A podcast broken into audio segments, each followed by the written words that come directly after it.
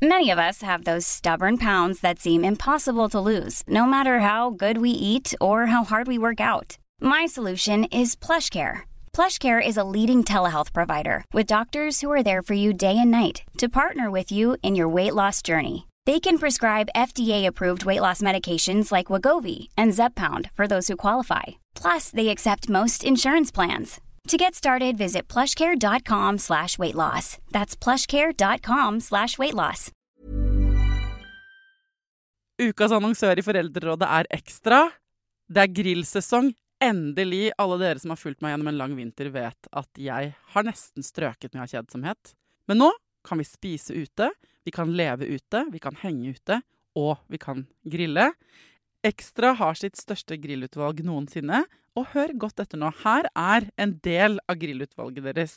Habanero-pølser, salsiccia-pølser, black aged pepper-pølser, cheesy bacon-pølser, beefy burger, cheesy burger, skinny burger, big beefy gourmet-burger, fiskeburger med hvitløk, fiskeburger med baconrødbet og søtpotetburger, soppburger, barbecue, grillfilet, svinenakke med oregano og tomat, urtemarinert fårefilet, brisket, eller brisket som det egentlig heter, T-bone steak, flank steak, tomahawk, laksefilet med pesto, laksefilet med sitron, scampi med hvitløk og urter, crispy fiskeburger med ost, kyllingfilet med sitron og urter, kylling overlår, gyros, kyllingspyd, smoke, barbecue, lårfilet av kylling og entrecôte.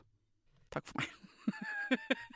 Dette er bare noen av produktene i Ekstra sitt største grillutvalg noensinne, og kommer bl.a. fra Norges mest prisvinnende grillserie, Grill Perfekt.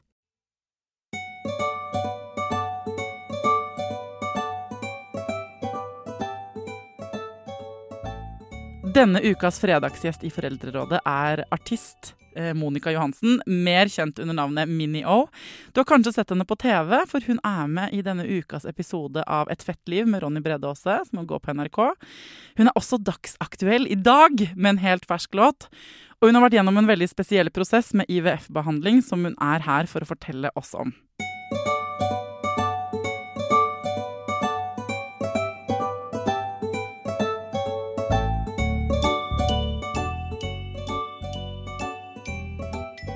Hjertelig velkommen til Foreldrerådet, Monica Johansen, artist, bedre kjent som Minio.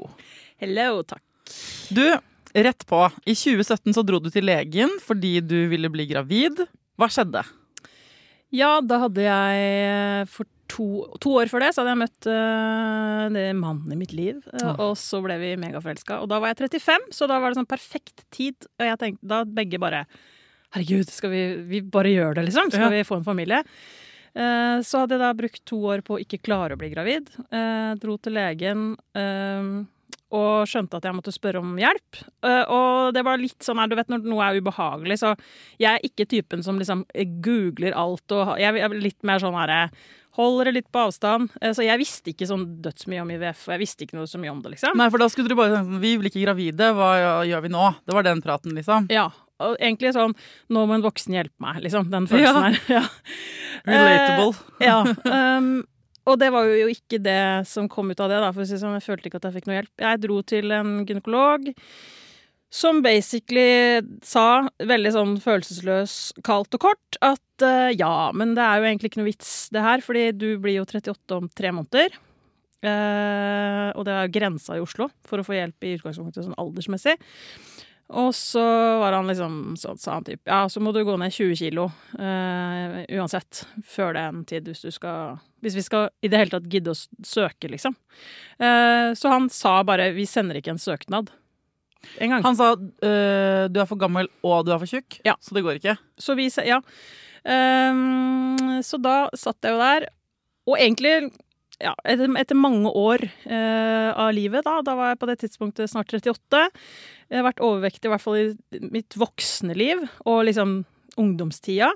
Eh, og herregud, hvor mye man har tenkt på de tinga. Mm. Eh, og egentlig hadde jeg liksom bygd meg opp en slags sånn ja, en grei selvfølelse, egentlig. Eh, men å komme dit og bare få den dommen sånn nådeløst, eh, så kjente jeg liksom Jeg kjente at jeg blei 15 år, og ekstremt skamfull. Og du vet, jeg klarte ikke å si noe på det. Og det var, hva skulle jeg si? Det var ikke noe å si, på måte. Så jeg gikk ut derfra og tenkte jeg blir jeg, jeg får ikke lov å bli mamma. Og jeg kommer ikke til å bli mamma. Enda jeg hadde kjent seriøst hele livet. Hele, helt fra liksom jeg var et par og tjue, så jeg liksom visst at jeg skal bli mamma. Jeg har jobba som lærer, hatt barn rundt meg hele tida og tenkt at det, selvfølgelig skal det skje. Og det var en sånn herre Herregud, det, det, kommer ikke til å skje, liksom. Altså, altså, det var en sånn ulykkelighet som på en måte forsterka seg. Som bare gikk inn i en sånn spiral av liksom enda mer sånn selvhat for den kroppen. Da, som jeg liksom hadde kanskje bygd opp litt toleranse for. Så det var jo megakjipt.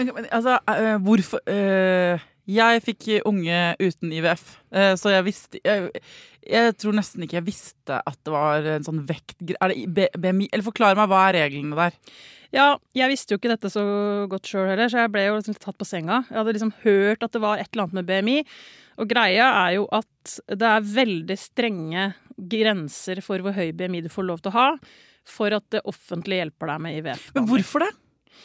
Ja, de mener jo at uh, det er både risiko i svangerskapet for å få svangerskapsdiabetes, og det er farlig for fosteret. Altså det er masse sånne her ting uh, som man bare får tredd over seg. Så bare å oh ja, OK. Uh, og jeg tenkte jo det òg. Det er jo tjukke folk får barn hele tida naturlig. Yes, liksom. altså, skal man begynne å se på det òg, da? Eller altså, hva er greia, liksom? Men så grensa, BMI-grensa i Ja, det er en annen ting, men i Oslo i hvert fall så er den 32. Og en annen ting som er helt rart, det er at det er ulik BMI-grense ettersom om du er i Trondheim eller Oslo eller Altså, skjønner du? Så det er sånn derre er det litt Her kan du være litt tjukkere i en annen by? Altså, altså what? det er veldig rart. Unnskyld at jeg ler. Altså eh, Det er veldig rart. Og utgangspunktet her Fordi du snakker jo til en medsøster. For at jeg, jeg var tre år gammel eh, første gang jeg kom hjem fra barnehagen og sa til mamma de kaller meg tjukkebolle. Ja. Og mamma sa til meg OK. Men noen, og så hadde vi en prat, og så, eh, dette husker jeg ikke. Jeg husker det fordi jeg har fått gjenfortalt av mamma. Ikke sant. Uh, hun sa sånn Noen er sånn, og noen er sånn, og mer kan man ikke gjøre med den saken, Thea. Du, uh, sånn er det. For jeg har liksom Siden jeg fikk morsmelk, vært uh, den chubby babyen, og det har aldri gitt seg, på en måte. Mm. Og så kan jeg Jeg mener ikke å tulle med det. Det har vært, kjempe, det har vært kjempevanskelig. Mm. og dagen etter i barnehagen så så mamma at jeg, da han kjipe duden sa til meg på, Han var fire år, da, kanskje. Men lille rasshølet der sa Ja, det er tjukkebolle feite. Da jeg ble hentet, så sa jeg gikk, marsjerte jeg bort eh, som lille Tjorven på en måte i miniversjon, og sa sånn Noen er sånn, og noen er sånn, og mer kan man ikke gjøre med den saken. Så jeg, eh, jeg skjønner altså Det tenker jeg er viktig for dere lyttere å vite at når du snakker om disse tingene, så kjenner jeg meg igjen ikke sant? i alt der, det man har gått gjennom mm. av sånn Nei, det går bra likevel. Jeg, altså, den fighten du står i daglig da, for å på en måte opprettholde en slags sånn grunnselvfølelse. Mm. Ja, altså, jeg hadde, når jeg var liten, gjennom hele oppveksten øh, Jeg var egentlig ikke et spesielt tykt barn. Når jeg, til, jeg trodde jo det. Uh, når jeg ser tilbake nå Du vet sånn den aha-opplevelsen å se bilder av meg selv som barn. Mm. Som jeg ikke har sett på mange år. Jeg så igjen og fikk noen bilder av meg selv og bare Herregud, jeg er jo et helt vanlig mm. barn. Mm. Uh, Uh, og poenget er at når du går med den følelsen og tror du er annerledes Jeg la jo på meg mye når jeg flytta hjemmefra og begynte å drikke øl så det sang etter og alt det der. Men, liksom, men, men det å være uh, barn og som du sier, hele tida battle den der kampen og være ungdom, og uansett være voksen, da. Og så har ja. du på en måte Du har den kroppen du har. Vi mm. er skrudd sammen ganske forskjellig. Uh, det er, det, vi skal ikke gå inn i sånn herre vi trenger ikke å gå inn i sånn, vi kan ikke få sitte her og forklare hvorfor folk er som de er. De er som, men vi er som vi er. Mm. Og så får du vite på en måte Det må ha vært en helt sånn jeg kan se for meg når du forteller liksom at du mistet munn og mæle, fordi det har man jo lært seg. At når noen da påpeker, mm. en lege spesielt, for man kan jo komme inn med nesten hva som helst av skavank, og så vil de påpeke at du er overvektig. Så det har mange opplevd, da. Mm. Man er, hvis man har noen ekstra kilo. Eh, og så får du vite da når drømmer du om det, er allerede skamfull fordi du tenker at faen, det er noe gærent med oss, kanskje, eller vi får det ikke til. Mm.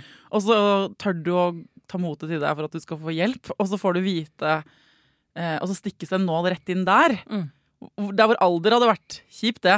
Men, ja, for det var kjipt i seg selv, ikke sant? Det med alderen. Klok altså, klokka tikker. Eh, overvekt eller ikke, det er stress for alle som er keen på å få barn. ikke sant? Det er ja. sånn, å shit, herregud. Og hvert når du skal få hjelp og sånn. Hvis man bare tenker alder, eh, så er det veldig kjipt når, er, altså, når årene bare går, og det gjorde det for meg. ikke sant? Mm. Og når, når, du liksom ser 40-tallet begynner å blinke borti der, og bare herregud, det har fortsatt ikke skjedd noe. Det er dritstress i seg ja, sjøl. Men det er ikke en samfunnets skamlegger deg ikke for å Nei. være 38. Nei. Ikke så mye, i hvert fall. Nei, nei, det tenker jeg, tenkte jeg ikke over sånn. Men i hvert fall, så har du det gående, og så har du det vektgreiene på toppen. Mm. Altså, det, det, var, det var så sjukt tøft, fordi at jeg Jeg vet ikke om jeg hadde sett Det var sikkert hadde vært tøft når jeg var 32 òg, men altså, jeg hadde både Jeg får dårlig tid, dårligere og dårligere tid. Jeg, Mm. jeg, det må skje noe snart. Jeg må altså, Så det var derfor jeg på en måte ga opp øh, Jeg ga opp, da. Hva gjorde du? Hva skjedde etter, hva, hva, når du gikk hjem til mannen din? Da, hva, hva skjedde, liksom? Nei, da gikk jeg eh, eh, Prøvde å prosessere det her for meg sjøl. Og sånn som vi som er tjukke ofte gjør, må man prøve å lage en liten artig historie eller et eller annet sånt, ikke sant? For å liksom stå med en slags verdighet i det. Jeg gjorde ikke det da, for jeg kjente at det, det, er, det er for mye for meg, liksom. Fordi hele poenget er at det er måten han møtte meg på. Det er jo ikke det at Oi, han fortalte meg at jeg var tjukk. Og det visste jeg ikke. Altså, hallo! eh, Det, selvfølgelig visste Ja, jeg det. ja. Men det er noe med liksom eh, hvordan man blir møtt, og så er det noe med om man får et håp. Om det er noe håp for meg i det hele tatt. ikke sant? Og det Mm. følte jeg jo ikke at det var. Så det jeg gjorde, var at jeg gikk hjem eh, og ga opp. Og så tenkte jeg sånn Ja, nei, men det, det, det kan jo hende det skjer naturlig nå, da. Eller et eller annet sånt. ikke sant? Skjedde ikke naturlig da. Eh, var vanskelig. Det er vanskelig for et parforhold å skulle liksom holde et eller annet sånn mot oppe. eh, og, og ikke minst legge om hele livet. Det er dritmye greier, liksom. Eh, og så var det en venninne av meg eh, som nevnte at hun ja, men Kan du ikke prøve å gå til en annen gynekolog? Jeg har en gynekolog som er helt amazing, liksom. Han er dritflink og kjempehyggelig. Jeg bare, ja, ok, Så gikk jeg noen runder og tenkte på det. eh, Ny fyr som skal opp i tissen din Ja. og fortelle deg at du er gammel og tjukk, liksom. Ja, man er jo ikke så hypp på det. Nei, og, og derfor så gjorde jeg ikke det heller med en gang. Et, men det gikk enda flere måneder eh, før jeg til slutt bare sånn i ren desperasjon, fordi nettopp klokka bare tikka og gikk, eh, gjorde det. Og han eh, snudde jo opp ned på alt. Fordi at eh, når jeg kom inn der, så var han varm og hyggelig. Og det er liksom Det er ikke veldig mye man ber om, liksom, men det er to ting som Og jeg blir rørt. Jeg. er greit, Tenk, liksom. Hvor sjukt er det? At jeg blir rørt av at han var Ja. hyggelig. Han var hyggelig og varm. Og så sa han liksom noe helt basic, eh, ikke noe svære greier, men for meg var det det. Fordi han sa Vet du hva? Det er mange muligheter for deg fortsatt. Fordi du kan jo gå i, og ta, få IVF-hjelp i det private. Det er klart det koster masse penger, men, men de har ikke sånne grenser på det. Og så, sa han eh, Nå er du Da var jeg 38 år, da. Eh, Så, er grensa i Trondheim er jo 40 år. Eller 41, eller hva det er. Jeg tror det var 40. Og jeg bare ah, det fortalte ikke han andre meg når jeg var 37. Altså sånn, Han som sa liksom Du har kjempedårlig tid, slank deg 20 kilo fordi du blir 38 snart. Så bare Hallo? Fordi at jeg orka ikke å gå Eller spis noen dritgod middag og dra til Trondheim. ja, ja eh, selv om jeg måtte gått ned i vekt i Trondheim òg, altså, for all del. Men da, det er et litt annet tidsperspektiv når du er 37 og får vite at aldersgrensa er 40. Mm. Ikke sant? For da, da, da kan man jo til og med få «Ah, Kanskje jeg kan klare det her. Det er jo lenge til jeg er 40. Mm. Uh, men han liksom informerte ikke om det, og jeg gikk jo ikke hjemme og googla masse. Jeg gikk helt til frys. Jeg gikk ikke hjem og bare forska noe mer på det. Jeg bare, jeg bare ga opp. Så, men når jeg kom til den andre gynekologen, så, så sa han også uh, Det var så fint. Da var han den voksne som lille barnet i meg trengte da. Så sa han eh, her skrev, skrev ned nummeret til Klinikk Hausken på en Post-It-lapp. ikke sant? Ring disse. eh, og nå skal du, Susanne det nydelige, han, nå skal du ikke stresse og bekymre deg noe mer. Nå tar jeg ansvar videre, og så skal du leve helt som vanlig. Og så ringer du disse, og så eh, kan du snakke med en ernæringsekspert hvis du trenger det, og sånn og sånn. sånn. Og det er helt kult, ikke sant? Og, og, han, og jeg visste òg at det, i Trondheim så er det også kjempestrenge Det er jo sikkert samme grensa som i Oslo. Jeg husker ikke helt om det er én, én eller opp eller ned i BMI, men liksom Men det er noe med at eh, Oi, det fins et håp. Ja. Og han så meg som et menneske. Og det var helt sånn, og jeg er liksom sånn cool. Jeg gråter ikke, veldig følsom. Gråter masse, men aldri i offentlighet. Satt meg på trikken fra Homansbyen. Nydelig vårdag, solbrillene på. Og bare tårene bare fossa ned. Jeg, og det var sånn. Nå må jeg skjerpe meg, jeg er på trikken, ja, liksom. fordi noen har møtt deg. som et menneske. Ja, fy faen. ass. Og det var det. Og, og det var ikke noe sånn at jeg bare Å, nå skal jeg bli gravid. Selvfølgelig ikke. Når du har prøvd i tre år allerede, så tenker du at det skjer sikkert ikke. Nei. Men det er et bitte lite håp der. Og det at jeg ikke ble sett på som en alien, liksom. Mm. Og ble bare sånn avfeid eh, for å være meg, det kjente jeg at det var sånn Det var alfa og omega. Og da starta den der spiralen som jo endte veldig godt. For da tok jeg kontakt med denne klinikken, da, ikke sant? og de ga meg også håp. For nå har du en Liten baby en eller en liten- ettåring. En liten eh, ettåring, han er litt over ett år, med rødt hår og, pi og pigg. Som vi kaller for piggen. Men du, eh, hva endte dere opp med da? Dro du til Trondheim, eller tok du det privat? Eller hva endte dere Nei, opp da måtte jeg Men en annen ting. eh, Fordi at han også Han sa vi kan jo søke Trondheim fordi du er innafor på alder. Men du kommer til å få avslag fordi du veier for mye. Det er bare sånn der. Ja ja, helt kult, liksom. Men så sa han men vet du hva, vi sender den søknaden fordi det er veldig viktig eh, for statistikken. ikke sant? Sånn at samfunnet faktisk veit hvor mange som trenger den hjelpa. Hvordan er det står til med folk.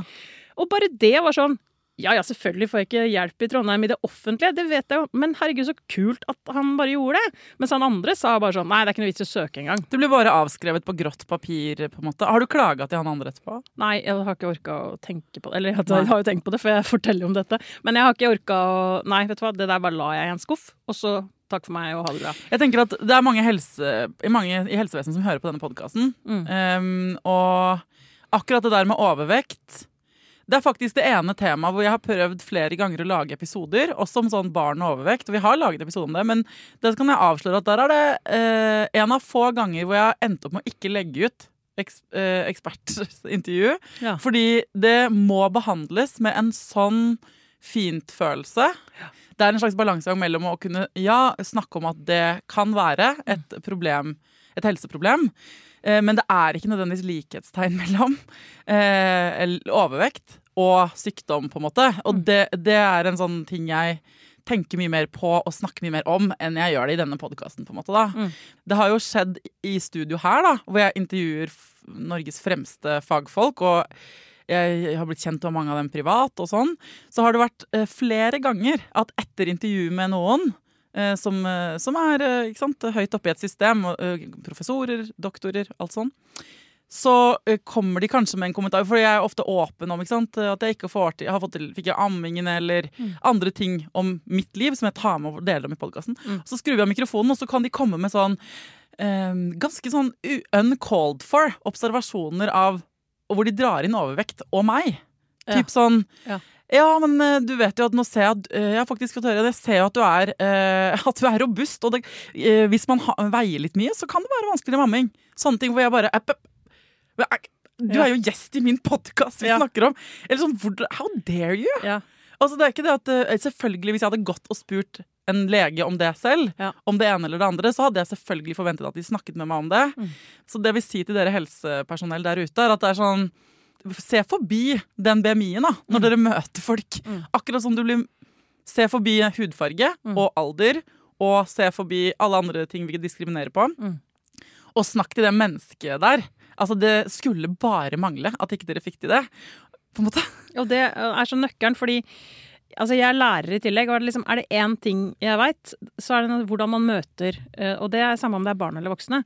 Eh, Så hvis du, hvis du er eh, ekspert på et eller annet, da, eller er en lege eller har en pasient, eller ja. Så- Og så vil du eksempel, eh, hvis målet ditt er ja, nå skal pasienten min gå ned i vekt, dette er et budskap jeg trenger å fortelle. Mm. Eh, Da må man jo gjøre det eh, som en heiagjeng. Altså, man må jo gi den andre motivasjon. Altså, det er veldig sjelden at det er liksom pisken og skammen som gjør at som driver fram en endring. Altså, Ja, det, det, det kan være kortvarig, i hvert fall. Det er én ting. Men liksom, hvis du skal liksom virkelig gi, gi noen en motivasjon, så må du jo heie på de, Og hvis de trenger å bli holdt i hånda, så er det det de trenger. Men du trenger å bli møtt som et menneske, liksom. Og så er Akkurat som med alle andre ting, så er alle overvekt, eller alle mennesker med overvekt helt forskjellig. Jeg er velsigna med supergod selvtillit og har på en måte bare mm, gjort det mange ikke har fått til, kanskje. da, at Bare gått i badetøy Mm. siden alltid. Mm. Og det er bare eksponeringsterapi, da. At jeg driter i det. Eller sånn, Jeg trenger heller ikke å føle meg så jævla pen. Jeg, senest denne uken så var jeg hos en hudlege, og jeg kan kjenne på når jeg går inn der og jeg skal snakke om et eksem, Ja. så kan jeg bli redd for at han skal si noe om eh, BMI. Ja. Og det er så sykt. At, Ja, ja, ja. at jeg jeg, har med meg det inn. Og jeg husker, jeg, fikk, jeg fortalte lytterne jeg begynte på ny prevensjon for et drøyt år siden. Så fikk jeg blodpropp av den prevensjonen. Eh, og det også var helt sånn sykt å få blodpropp, på en måte. Og så kom jeg på legevakten, da. Og da også er jeg Det jeg tenker mest på, er at hun kommer til å spørre hvor mye jeg veier. Ja. Og så vet jeg ikke det. For jeg har ikke? Og så tenker jeg sånn, jeg er et voksent menneske. Jeg sitter og, altså Jobben min er å å liksom intervjue fagfolk og være trygg og tydelig og ærlig. Og så går jeg liksom eh, Jeg er mammaen til noen, og så har jeg fått blodpropp. Og så bekymrer jeg meg for at hun skal spørre hvor mye jeg veier. Og det som skjer på legevakten, er at hun spør om det. For hun lurer på hvor mye blodfortynning hun skal gi meg. Ikke sant? Og så svarer jeg det jeg tror jeg veier, og så sier hun Nei, det tror jeg ikke du veier. Det har jeg hørt mange ganger òg. Så mye mye veier ikke du. er ikke det helt vilt? Og så skjønte jeg på hennes fjes at hun trodde hun ga meg et kompliment. Men samtidig er det vanskelig for meg. Hva skal jeg si da?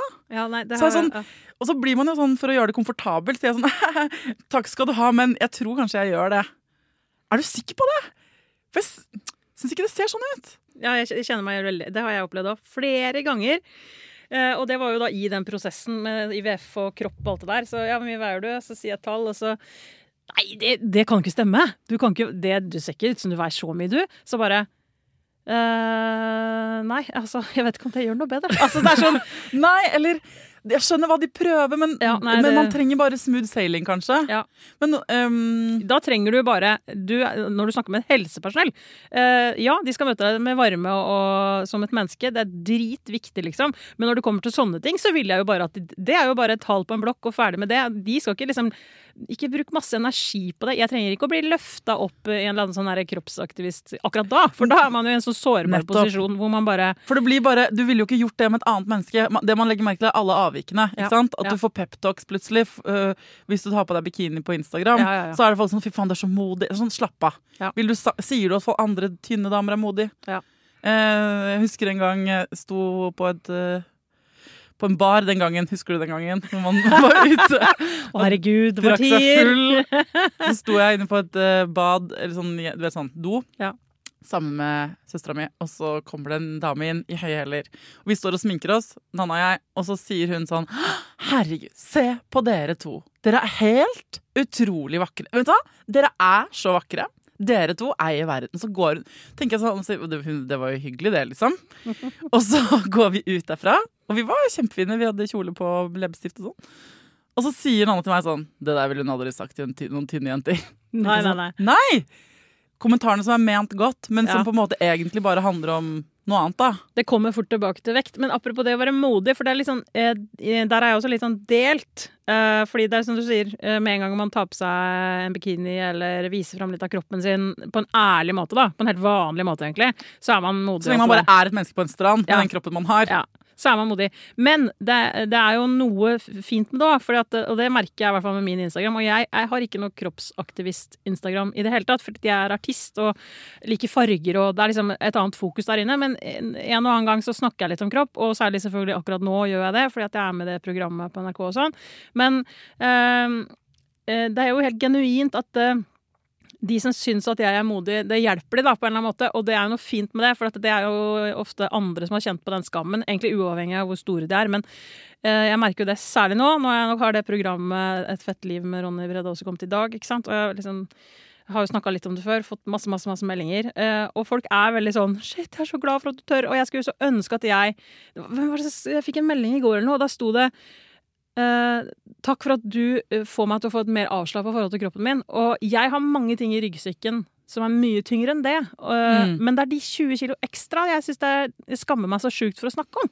At det, Er og det er jo helt dust, liksom. Men det er sånn det er, og derfor så er det godt når du snakker om det. Så, så det er jo det er, Ja, på den Ja. ene, ene sida så er det litt sånn Herregud, det er jo helt normalt.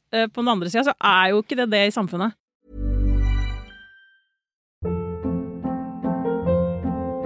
Hold up. What was that? Boring. No flavor. That was as bad as those leftovers you ate all week. Kiki Palmer here, and it's time to say hello to something fresh and guilt-free. Hello Fresh. Jazz up dinner with pecan-crusted chicken or garlic butter shrimp scampi. Now that's music to my mouth. Hello Fresh. Let's get this dinner party started. Discover all the delicious possibilities at hellofresh.com. Many of us have those stubborn pounds that seem impossible to lose, no matter how good we eat or how hard we work out. My solution is PlushCare. PlushCare is a leading telehealth provider with doctors who are there for you day and night to partner with you in your weight loss journey. They can prescribe FDA-approved weight loss medications like Wagovi and Zepbound for those who qualify. Plus, they accept most insurance plans. To get started, visit plushcare.com slash weight loss. That's plushcare.com slash weight loss. Quality sleep is essential. That's why the Sleep Number Smart Bed is designed for your ever evolving sleep needs. Need a bed that's firmer or softer on either side? Helps you sleep at a comfortable temperature? Sleep Number Smart Beds let you individualize your comfort so you sleep better together. JD Power ranks Sleep Number number 1 in customer satisfaction with mattresses purchased in-store. And now, save 50% on the Sleep Number limited edition Smart Bed for a limited time. For JD Power 2023 award information, visit jdpower.com/awards. Only at a Sleep Number store or sleepnumber.com. Du blir jo kroppsaktivist. Sant? Du sier sånn Du er artist, og Ja. du er mamma, og du eh, har masse prosjekter du skal drive med i livet. Ja. Men så snakker du om dette, da. Om liksom motstanden du fikk da du ville få barn. Mm. Og så blir du kroppsaktivist, og plutselig så får du det, mange av de blikkene mot deg. Og så blir du modig, og så blir man på en måte sånn, en talsperson. Mm. Og så er det jo ikke sånn at kroppsaktivister har blitt satt seg ned på et sånt årsmøte og blitt enige om ting. Det er jo bare et ord, og jeg vet ikke engang Jeg syns det fylles med mye rart, jeg. Det er vel basically tjukke folk som tør å snakke om kroppen sin, eller vise den Ja, frem. Eller så er det ganske tynne folk som, har, som Ja. ikke er tynne nok til å ikke snakke om det, men som tar tak i en valk og, og rager grimase på Instagram og sier sånn 'vær den du er'. Ja. og så står du og tenker sånn ja, Det er ikke relatable i det hele tatt, hvis du skjønner. Eller, eller så er det topploggere som viser frem kviser og Ja. sier 'elsk kroppen din'. Og jeg, jeg er veldig ambivalent i forhold til hele greia, og jeg har jo ikke noe fasit på det. på en måte. Min strategi Altså, tenk at man i det hele tatt må ha en strategi. Jeg har ikke noe Nei. Jeg snakker om andre ting, og så bare får Ja. kroppen min bare ta den får, den får ikke ta hovedfokus, verken på den ene eller den andre måten. Men det som er så spesielt for meg nå, nå er jeg med i det programmet, eh, og det jeg har tenkt mye på, det er at eh, når jeg ikke ser meg i speilet, Mm. Uh, eller ser bilde av meg selv som noen andre har tatt, enn å ta, ta bilde av meg selv, da har jo jeg kontrollen på vinkelen på telefonen og alt det der greiene der. Da, det er noe, det har jeg liksom vent meg til. Det er greit. Uh, men når jeg ikke ser meg selv utenfra, uh, med, egentlig med andres blikk, selv om det er mitt eget, da, så føler jeg meg egentlig veldig vel i kroppen min. Når jeg sitter her i dette studioet nå, så kjenner jeg sånn Jeg, jeg syns jeg er fin i dag, jeg. Altså, jeg føler meg bra i, i kroppen min. Uh, Du har veldig kul leopardskjorte på. Takk. Nei, men ikke sant, så føler jeg meg bra. Og så er det så rart at den følelsen ikke kan overføres til at, eh, til at jeg ser meg selv for eksempel, på et bilde som noen har tatt. Altså i dag kom, Nå skal jeg være helt ærlig, for nå kom det programmet i dag med Ronny, og jeg, nå liksom snakker jo jeg om at eh, alle kropper må få en plass, og, vi må i hvert fall få- hjelp i helsevesenet på lik linje med andre. Men jeg har sett det programmet i dag, og det var dritvondt. Mm. Fordi at jeg Det er jo mitt selvkritiske blikk som er liksom Gjennom et helt liv hvor jeg bare har tenkt så sjukt mye på denne kroppen, Mm. og at den er feil, ikke sant. uh, så sitter jeg jo egentlig dritfornøyd med det jeg sier. Jeg, bare, jeg er jo flink, det, det, det er viktig det jeg sier. Jeg vet at det er viktig for mange. Og jeg er egentlig kjempefornøyd med liksom, uh, opptredenen min, hvis man kan si det sånn. Ja. Uh, men jeg sitter allikevel og bare Å, fy fader, herregud, nei, der, gå der så jeg tjukk ut. Å nei, det var den vinkelen. Altså sånn, Det er jo egentlig helt sjukt, at det, at, men det er jo bare samfunnet og alt man har vokst opp i, og hvordan liksom, en idealkropp skal være. Fordi jeg føler meg faktisk veldig bra. Og jeg kan også se, se meg, jeg kan stå om morgenen og stå i undertøyet og bare ah, jeg syns jeg er fin, jeg. Altså, når jeg, når jeg venter meg til at den magen er stor, og herregud, den har hatt, det har vært et barn inni den kroppen Ja, her. er Altså alle de tinga. Ja. Og så likevel så klarer jeg ikke Altså, det er en kjempejobb å overføre de gode tankene som jeg faktisk har om meg sjøl. til at de skal vare hele tida. Så det er noe med at som menneske altså, Man er jo selvsikker og usikker hele veien. Altså, det er Men det det er jo alle. Nettopp. Og det er der eh, misforstå oss rett, eller meg rett, da. Det er ikke det at uh, altså det er, De færreste liker å se seg selv på TV. Altså De færreste liker å høre sin egen stemme på podkast. Mm. Det er jo uh, de, Samtlige av gjestene jeg har her inne, syns det er helt forferdelig å høre sin egen stemme. De færreste sitter jo på en måte og uh, koser seg med å se seg selv filmet på TV. De færreste har kanskje vært på TV, men den opplevelsen av at man ser seg selv på film, da, Ja. den er kjempeubehagelig for alle. Og så, øh, så det, og du, være, du kan være så tynn som bare det, eller du kan være så pen som bare det, du kan være så trent som var det. Eh, det. Det å tro at noen elsker det, tenker jeg at det er første feil vi tar. At man, tror det. Men så, så er det forskjell kanskje på det derre eh, når, eh, Jeg ikke, har ikke doktorgrad i dette her, men når man systematisk hele livet av både helsevesen og medelever og foreldre og alt, pluss liksom av hele motebransjen, pluss av alle mennesker, sant? blitt fortalt at din kropp er feil, så har du en ganske sånn mye sånn større bør. Det er ganske mange flere ting du må finte. Ikke sant? Ja, for jeg tror en ting som er uh, det, det, Dette kommer mange til å kjenne seg igjen i. I hvert fall de som har uh, da noen ekstra kilo på kroppen, som de visst sier. De er vel bra, de kilo. Men altså det, nå er jo livet ganske annerledes for oss som er uh, overvektige. For at vi kan gå i butikken og finne klær. Ja. Men når jeg Altså, den følelsen av å være ungdom og ikke kunne gå inn i en klesbutikk og, og, og ta på seg den største buksa.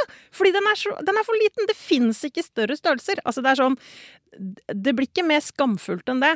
Uh, og jeg husker sånn og det, det der har jeg brukt så sjukt mange år av livet mitt på å venne meg til. Uh, og jeg husker sånn jeg flytta til Oslo, jeg var 18 år, du vet, i livets vår. Uh, og prøv, samtidig sjukt usikker, prøve å finne deg sjøl og stå i deg sjøl og alle de her tinga. Husker så sjukt godt. For det første så kunne jeg aldri gå på liksom, eh, de kule butikkene og kjøpe klær. Men jeg husker jeg, den gangen var ikke Kubus det raffeste, liksom. Selv om det var masse flott på Kubus i dag. Kubus, Ja. Rest in peace, Adelsten, vil jeg bare si. Ja, ikke sant? Og så, altså den, jeg husker så sjukt godt gikk inn der, og, og den, når du tenker sånn Du har sånn battle med deg sjøl som er helt vill, så ser du den største størrelsen, så bare Ja, men den, den passer jo kanskje? Det ser ut som den passer. Den der reliefen sånn der, Ja, kanskje det går. Så går du inn, så får du en søren meg rett over knærne, liksom. Og den Altså, jeg blir helt uvel av å snakke om det nå. Så er det sånn Den følelsen Jeg blir uvel at du snakker om det. av å dette- rive av seg Mm. den buksa og tenke det fins ikke større størrelser. Nei, Da måtte man gå i sånn kjerringklær. Jeg kan ikke gå i jeans. Altså, det, de lager ikke jeans. Og da er sånn, hvem er jeg? Mm. Hva er jeg for et menneske? Er jeg dobbelt så stor, eller? Som liksom det som, det som jeg får lov til å være, da. Er Eller det usynlig, da. For sant? den usynlige Den der, du skal ikke Du er Ja. ikke velkommen i denne butikken. Vi vil ikke at du skal bære disse klærne. Du, um, men, men til de Altså, endte dere med å gå privat, eller Ja, for å gå dit. eh, for, for å ende liksom Folk å lurer på, bare, vi lurer på hvordan hun fikk til- barn. Ja, vi endte opp med å gå privat, og da ble Da var det Det er fint hvis du går ned litt i vekt, fordi det er bra at kroppen er i sånn modus. Ja. Eh, men det, vi, det er ikke noe sånn satt. Vi ble enige om at jeg skulle gå ned seks kilo på en del måneder. Og det var sånn Det kan jeg klare, liksom. Mm. Og det var ikke sånn Hvis ikke du klarer det, så får du ikke lov. Det var ikke sånn. Det Det, var var mer litt, sånn, det er mer operativt for kroppen Ja. å være i et sånt modus. Da blir den fortere gravid. ja, det, Mm. det i hvert fall fremmer liksom eh, sjansene dine, da. Eh, og da tenkte jeg ja, men det kan jeg jo klare.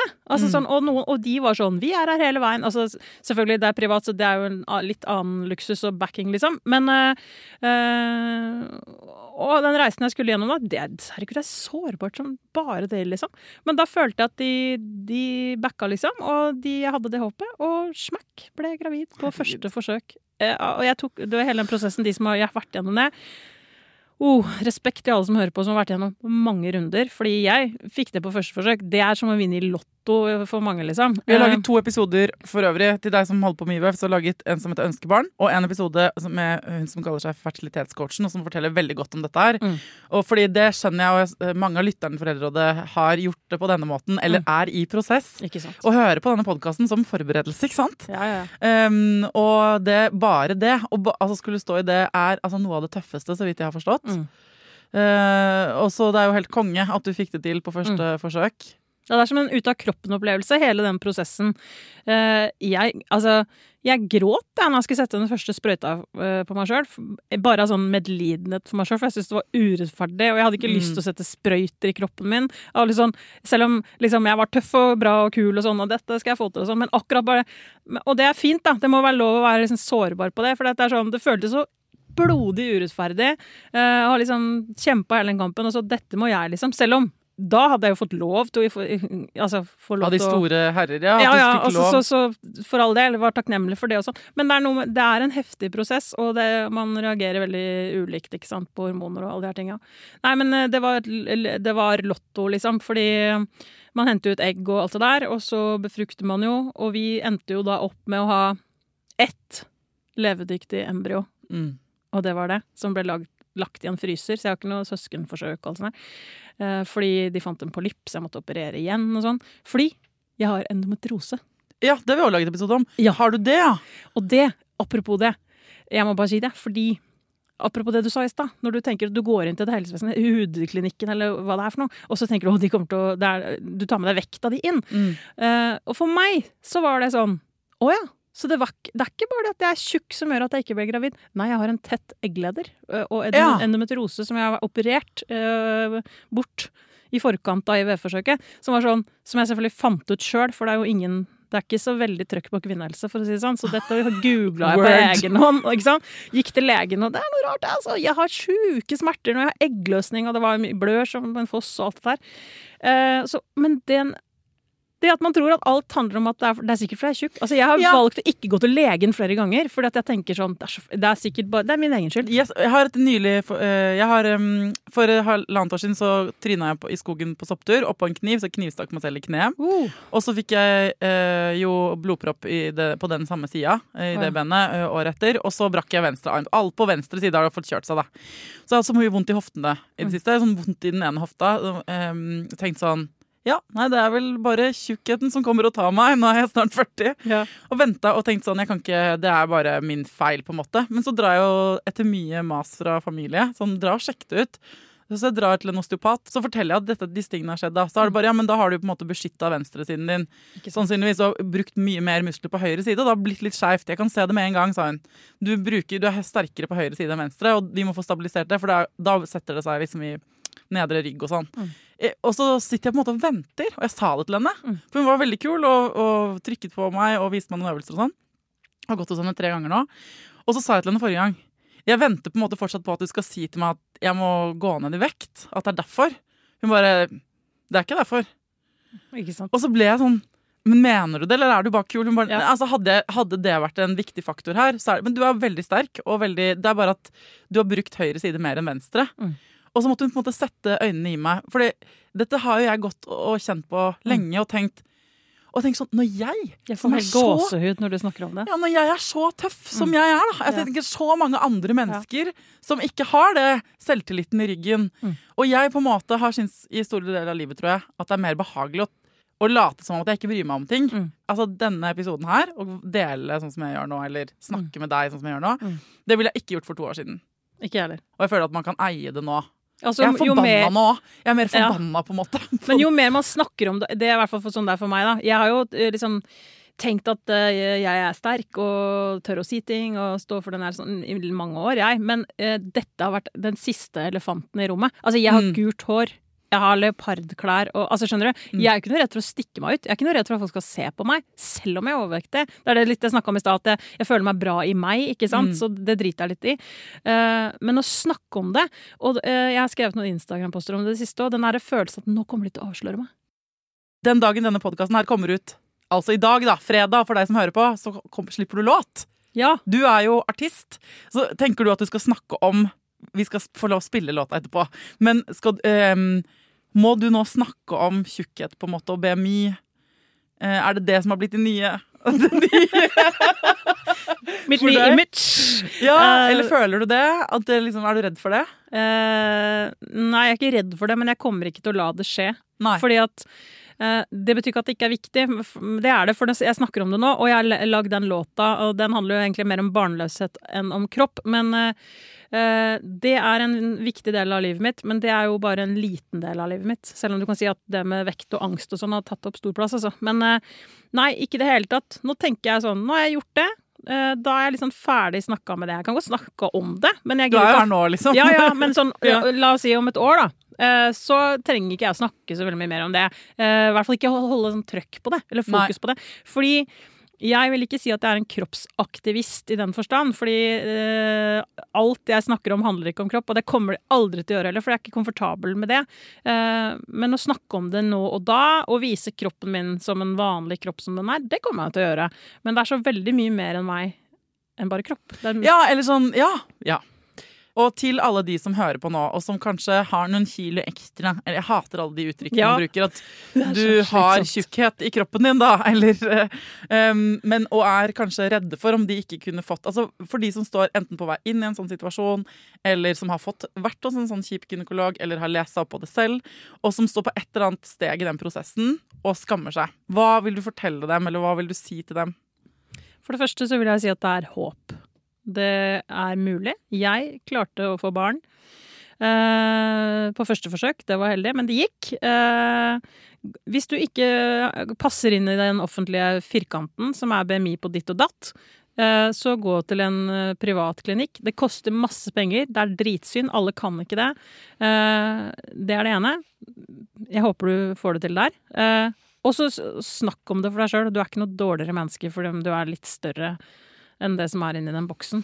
Nei, Og til dere som kanskje ikke står i den IVF-situasjonen, da, men som har tjukkhet i livet som et tema. Jeg liker det tjukkhet i livet. Det er så koselig. Um, fordi jeg, uh, jeg kan, Det er sikkert mange som kjenner seg igjen i tematikk uten at de nødvendigvis har stått i den IVF-løpet. da. Ja. Så uh, for deg som har tjukk, tjukkhet i livet, og som føler deg truffet av å ikke ha funnet de klærne, eller som kjenner på blikket fra den andre, eller som er redde for at noen på jobben skal dra en fat joke ved lunsjen fordi du sitter der og de ler ikke av deg, og det er sikkert liksom, opplest og vedtatt at det er morsomt i gåseøynene, eh, men som føler deg truffet likevel. Og for de som bare Herregud, det er ikke bare å trene. Altså For alle som kjenner på de greiene der. Mm. eh, Det er mange av oss, ikke sant? Og jeg tenker at eh, så må man tematisere det når man vil. Må man tørre å gå til legen sin og se det med øya. Mm. Og så må man faktisk de dagene man har mot til det, Mm. tørre å adressere en lege som ikke tar deg på alvor. Hvis, for det er deres jobb. Det er deres fuckings jobb. Ja. Skift lege hvis ikke du blir tatt på alvor på de greiene der. Og så håper jeg bare at folk med alle slags kropper um, fortsetter å gjøre andre ting enn Ja. å bare ha kropp. Og hvis du er og henger rundt i sosiale, sosiale medier, slett alle de som gjør at du blir sliten eller føler deg dårlig. Mm. Eh, Finn masse kule folk som ligner på deg sjøl. Det fins masse kule nettbutikker, det er dritmye klær. Det er Yes, det- inkludering over hele Det trenger linja. ikke heller være folk som For jeg også kan bli sånn her Jeg, jeg har følger masse sånne um, eh, kule aktivister. Men jeg kan også bli sliten av det. Skjønner du hva jeg mener? Mm. At han bare sånn, Finn folk som ligner på deg sjæl, og som ofte snakker og gjør noe annet. Ja. Som er artister. Som gir ut plater. Som lager unger. Som snakker om oppdragelse. Som eh, driver med politikk. Som, altså, Ja. Og det gjelder eh, tynn eller tjukk. Eller eh, stygg eller pen, på en måte. det er jo ikke jeg tenker at debatten strander der hvor vi bare stopper opp og tenker at det er der, det er det vi skal drive med. Ja. Altså, Hvor mange gode ideer hadde ikke folk hatt tid til å bry seg om hvis vi hadde brydd oss litt mindre om hvordan vi så ut? Tenk så mye fett vi hadde funnet på hvis vi ikke hadde hatt speil. på en måte. Ja. Da hadde vi jo brukt energien vår på andre ting. Ja. Så, mm, så lag en podkast, da. Eller, eller gjør hva faen du vil. Også... Kast vekta og lag en podkast. ja, okay. Men du, fortell om låta vi skal få høre nå. Ja, den heter eh, Homesick. Eh, Den er lagd i 2017. Da sto jeg midt oppi den barnløsheten og hadde vært hos den første gynekologen, men ikke den andre. Og den handler om eh, den sårheten og drømmen om å få barn og ikke klare det. Og også det om å legge om hele livet. Og om partneren din er klar for det. Og så drømmen om å også få en familie som du kanskje ikke har hatt før. da. Som den du lengter etter. På for aller første gang i denne podkasten skal vi avslutte med en låt. Jeg får lyst til å bli med deg hjem. For en type eh, du er. Um, det er en ære å få lov til å spille låta di på release-dag i podkasten. er. Til deg som hører på, ta vare på deg sjæl, ta vare på ungen din, og lykke til. Her er Homesick.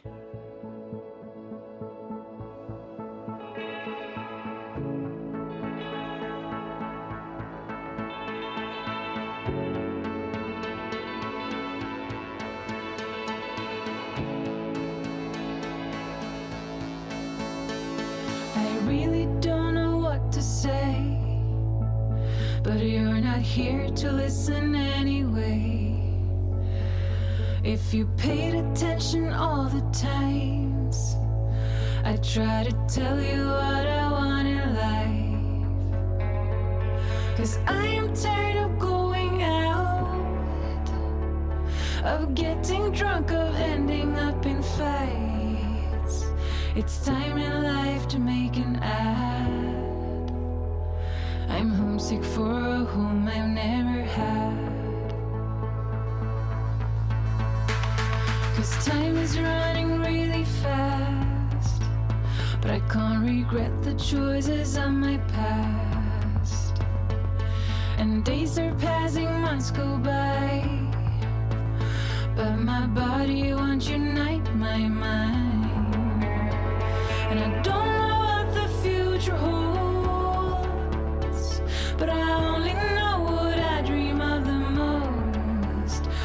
Create a life to bear a child and protect it as the mission of my life.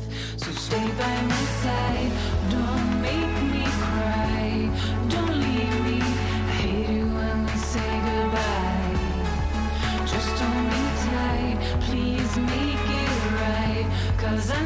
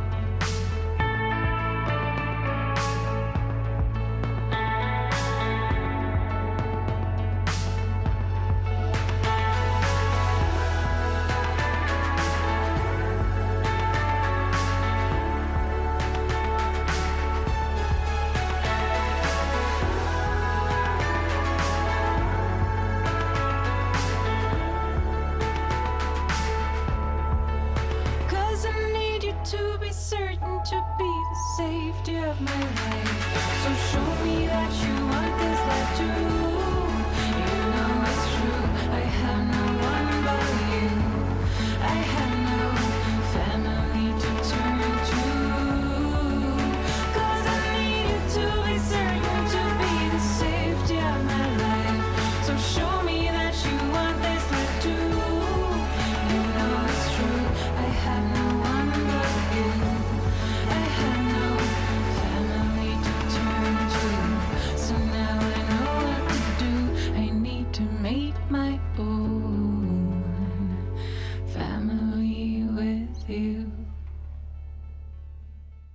Produsert av Klinge.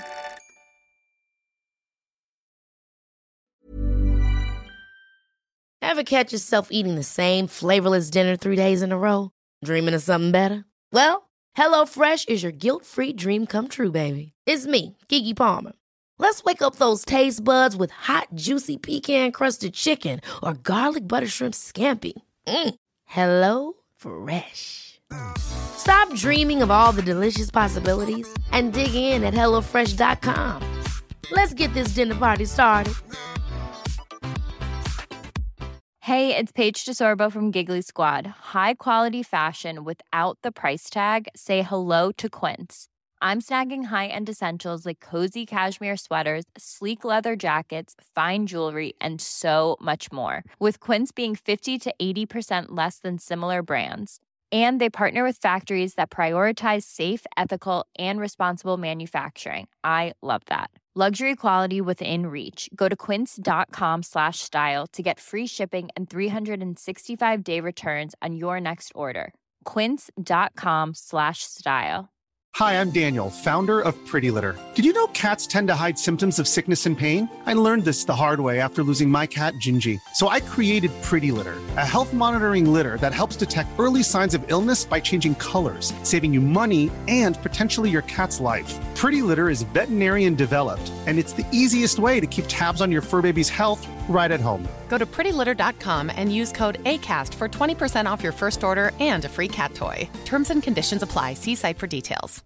Imagine the softest sheets you've ever felt. Now imagine them getting even softer over time. That's what you'll feel with Bowl and Branch's organic cotton sheets. In a recent customer survey, 96% replied that Bowl and Branch sheets get softer with every wash. Start getting your best night's sleep in these sheets that get softer and softer for years to come. Try their sheets with a 30-night guarantee. Plus, get 15% off your first order at bowlandbranch.com. Code BUTTERY. Exclusions apply. See site for details.